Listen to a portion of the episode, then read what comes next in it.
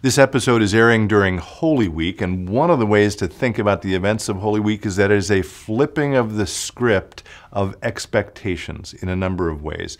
In this episode, I'd like to talk about that. Stay tuned.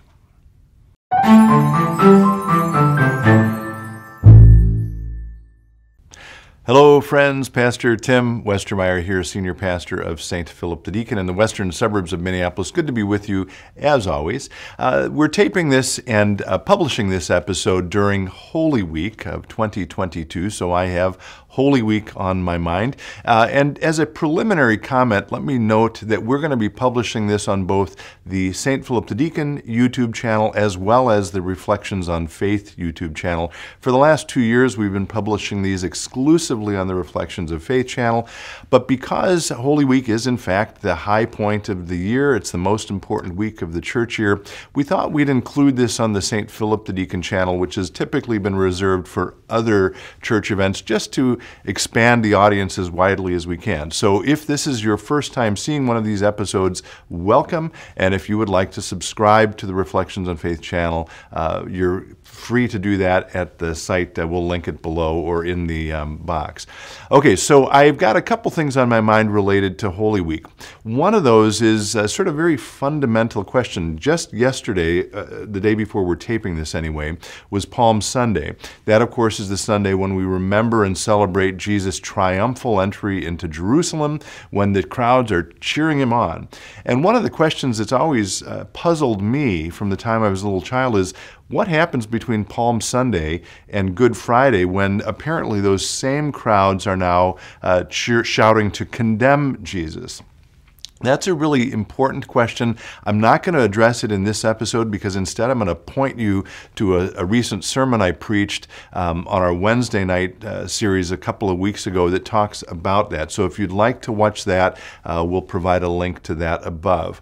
So that's looking sort of backwards from Palm Sunday to the events at the end of Holy Week. Now, as we look ahead to Holy Week, um, what we are going to be celebrating is Maundy, Thursday, which is Jesus' Last Supper. Then then Good Friday, when all of the trials of Jesus happen and eventually he is uh, crucified for our sake. And then over the weekend, we will celebrate, of course, Easter, both on late Saturday at a service we called First Light of Easter here, and then on uh, triumphal, joy filled services on Easter Sunday morning.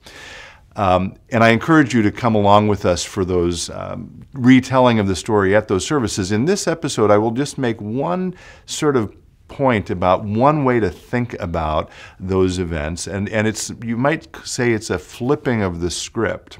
And it's uh, most easily observable by paying attention to the disciples.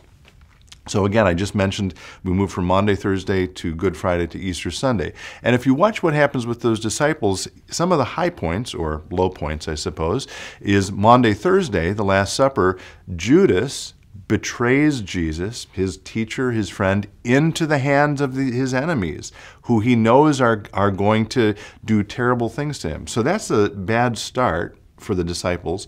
Later that night, Peter very famously denies knowing Jesus. Not once, not twice, but three times. Again, this is supposedly the most important disciple, and yet here he is saying to the authorities, I didn't know him.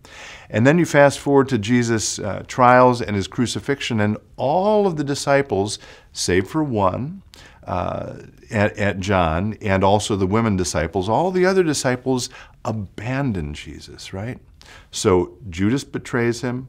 Peter denies him, the other disciples abandon him. Now, he's, he's killed. They know he's dead. The Romans were very good at pe- putting people to death. That wasn't a fiction. Uh, and now on early Sunday morning, there's this rumor, the disciples start to hear, that the tomb is empty and Jesus isn't in it. Now, we see this from the perspective of 2,000 years later and we think, oh, they must have been so happy. But I want you just to pause and think about what, they, what were they thinking who had abandoned and denied Jesus when they hear he might still be around? They're going to be what? Scared and even terrified.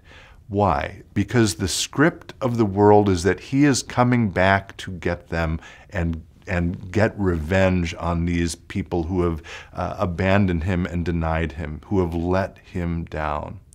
and they're afraid of what he might do to them. And what does he do when he finally makes himself known to those disciples who have be- behaved so poorly? He says things like, Peace be with you. He says things like, I still love you. You are my friends. We're still okay. And then more than that, he says to them, I've got work for you to do to spread that love to a world in need.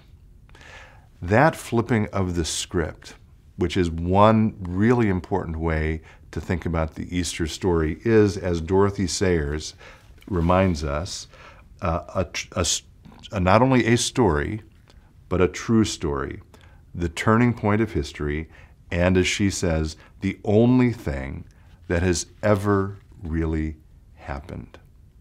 I look forward this coming week to recounting that story through all of the services that we will offer. I hope you will join us and I hope you will invite people to come along to be part of that story, both in these next few days and in the weeks and months that follow. I wish you all a blessed Holy Week, a joy filled Easter, and as always, be well, stay in touch, and God bless.